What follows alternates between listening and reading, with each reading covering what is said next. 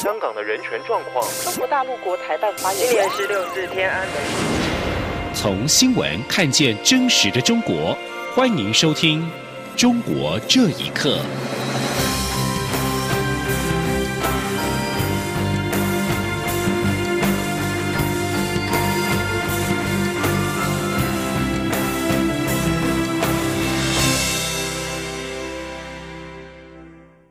欢迎收听《中国这一刻》。蔡英文总统在日前亲访铜锣湾书店，并且拜会了店长林荣基之后，外交部长吴钊燮在今天也前往拜访，并且在推特上面表示，他购买了五本跟反送中以及与中国有关的书籍，强调与香港同在。中国通过港版国安法为宣示挺香港人的决心。蔡总统在五月二十九号造访了受到北京政府迫害的林荣基。在台湾重启的台北铜锣湾书店，并且表达全力撑香港的立场。吴荣吴敦吴钊吴钊燮在今天跟民进党副秘书长林非凡前往铜锣湾书店，并且拜访了林荣基，并且在外交部的推特上面表示，很高兴能够拜访铜锣湾书店，并且指在台湾的铜锣湾书店是自由跟知识的宝库，并且标签勿忘六四与香港同在等语。而根据推特的照片，吴钊燮购买了五本有关反送中以及与中国有关的书籍，分别是《中国文化冷风讯》以及《一九一九》《中国、印度、埃及、韩国威尔逊主义及民族自觉的起点》《反民主风雨中响起集群的丧钟》和《反送中摄影集》《我愿荣光归香港》。海基会在今天举行了第十届董监事第十一次联席会议。推选出新任董事长李大为。李大为致辞表示，两岸关系虽然挑战重重，又值得重视跟珍惜的交集。就像武汉包机，双方仍能达成共识，让滞留者陆续返家。李大为并且强调，两岸的每件大小事都是非常重要，必须以谨慎态度和专业的精神，持续累积互动跟善意。记者王兆坤的报道。海基会董事长李大为表示。这一次疫情正改变全球局势，也冲击经济及产业链的重组，对区域情势的影响仍持续扩大。尤其是美中对抗升高，中国大陆与香港情势变化，对两岸关系都带来很多变数与挑战。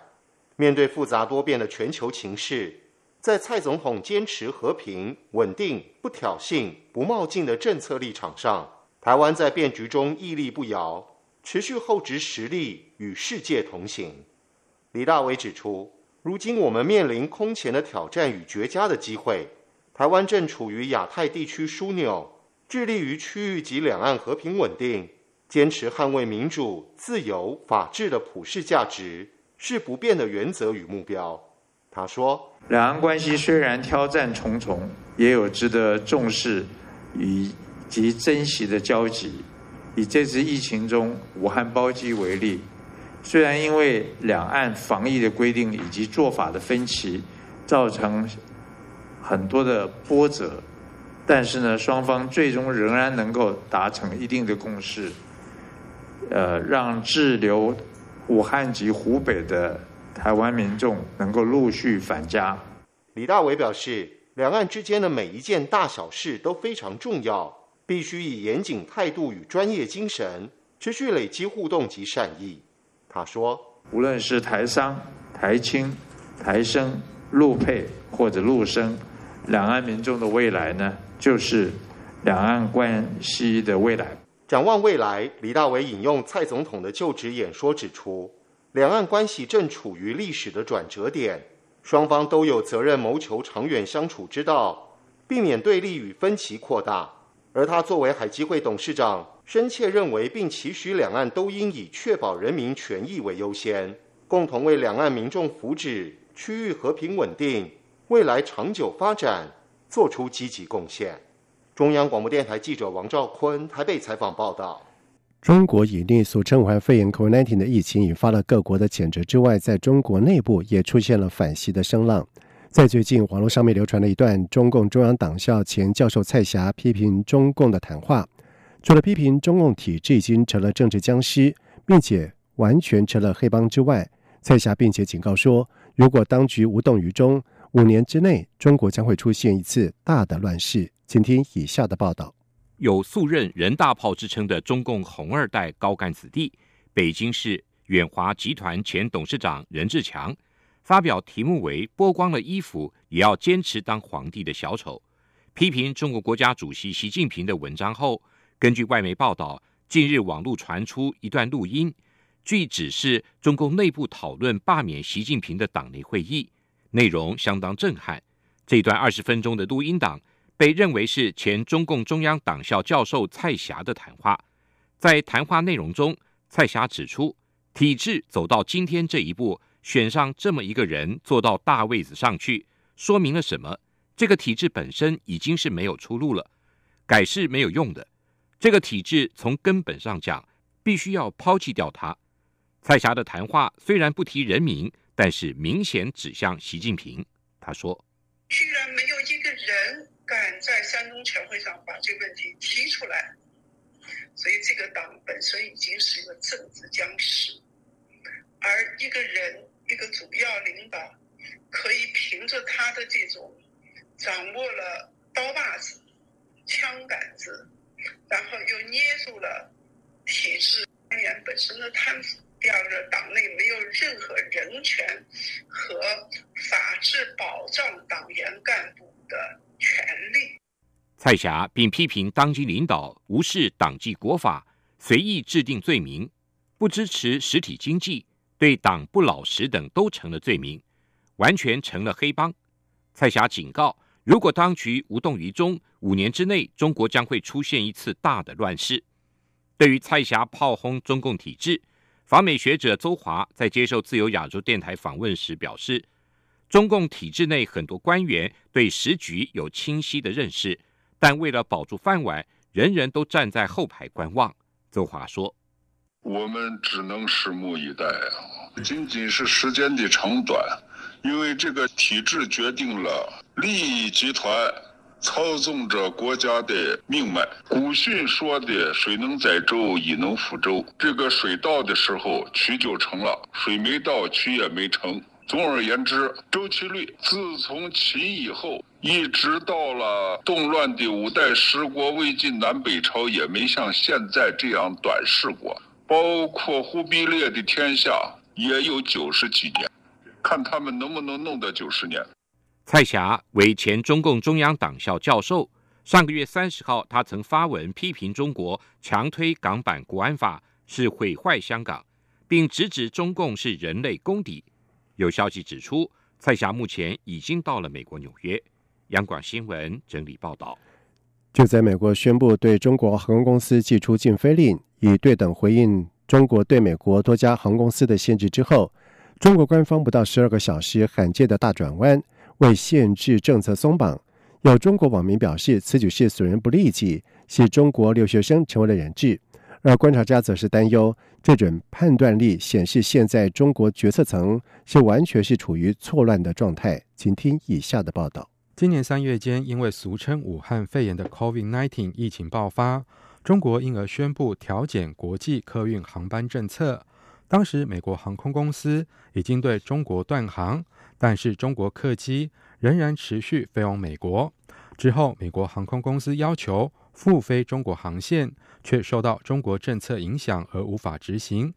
为此，美国运输部三号深夜公布，从六月十六号起暂停中国的航空公司往来美国的定期客运航班。结果不到十二小时。中国民航局四号一早公布新措施，放宽包括美国籍航空公司在内进出中国的外国航班往来限制。对于这样的发展，中国经济观察人士秦鹏除了笑看中国政策的朝令夕改外，也指出现在中国决策层完全处于错乱的状态。秦鹏说。这叫什么？呃，牵的呃不走，打得到退，所以就属于这种，呃，需要这种挨挨了拳头、挨了揍的话，他才能够认识到说改正一些他的一些问题。他的这种不知不知死活的这种这种这种判断力啊，是完全现在是一个错乱状态，非常错乱的一种状态。现在完全不是一些正正常人在管理这个国家。秦鹏认为，美中接下来的航班谈判还会有一番交锋。得观察美国是否接受中国片面宣布的规则。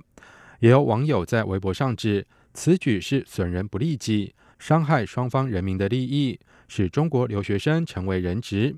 也有留言认为，这有利于中国继续控制疫情。而在北京当局让步，放宽外国航空公司国际客运航线的航班限制，在特定城市每周飞航一个航班后，美中冲突暂时降温。根据路透社的报道，美国政府跟航空公司官员表示，美国运输部计划修改命令，允许一些中国航空公司的客机继续飞往美国。修改后的命令将在未来几天颁布。美国运输部并没有对路透社的报道立即发表评论。以上新闻由央广整理报道。今年是六四三十一周年，香港大批的市民不理会警方的反对，在四号晚上照往年做法，在港岛维多利亚公园举行六四烛光晚会，现场吸引了大批的市民入园参加。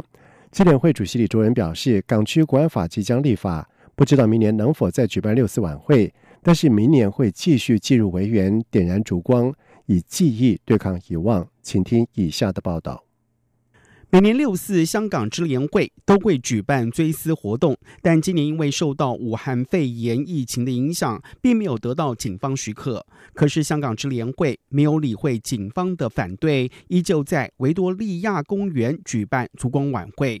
民众穿上黑衣，戴上口罩，站满了足球场，并点燃手上的蜡烛。今年的烛光晚会也是首次在没有舞台、没有音响设备下进行，整个过程在网上直播。晚上八点零九分，在场的市民一同为死难者默哀。活动在晚上九点和平落幕。虽然警方已经禁止了这一次的集会，但至活动结束，警方并未阻止或是介入。支联会主席李卓人说：“港区国安法立法之后，不知道明年能否再举行六四晚会，但会坚持悼念。明年会继续进入维园，点燃烛光，以记忆对抗遗忘。”李卓人说：“支联会坚持係喺維園繼續第三十。如果政府想告诉全世界，香港还没有国安法已经结束。”還沒有国安法，已经不可以有言论集会自由的话，我们无法控制。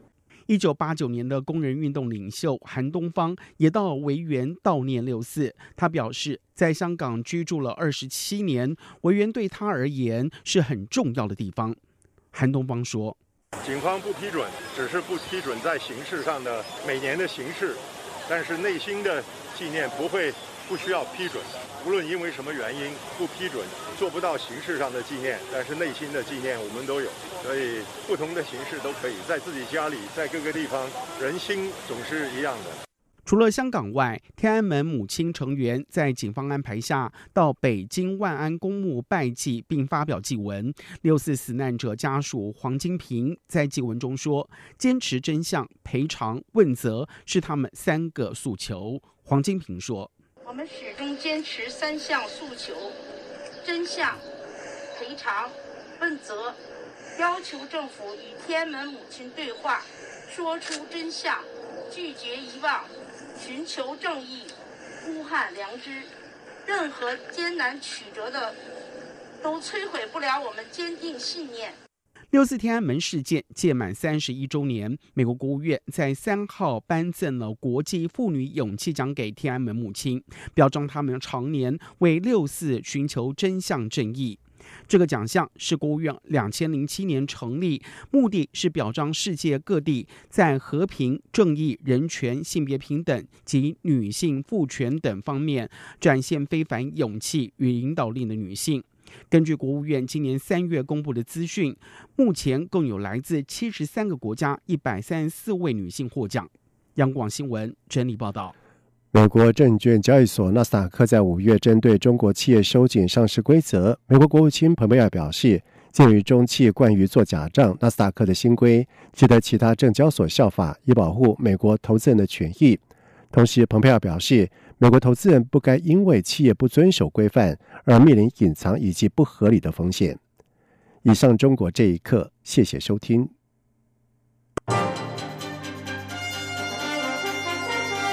这里是中央广播电台台湾之音。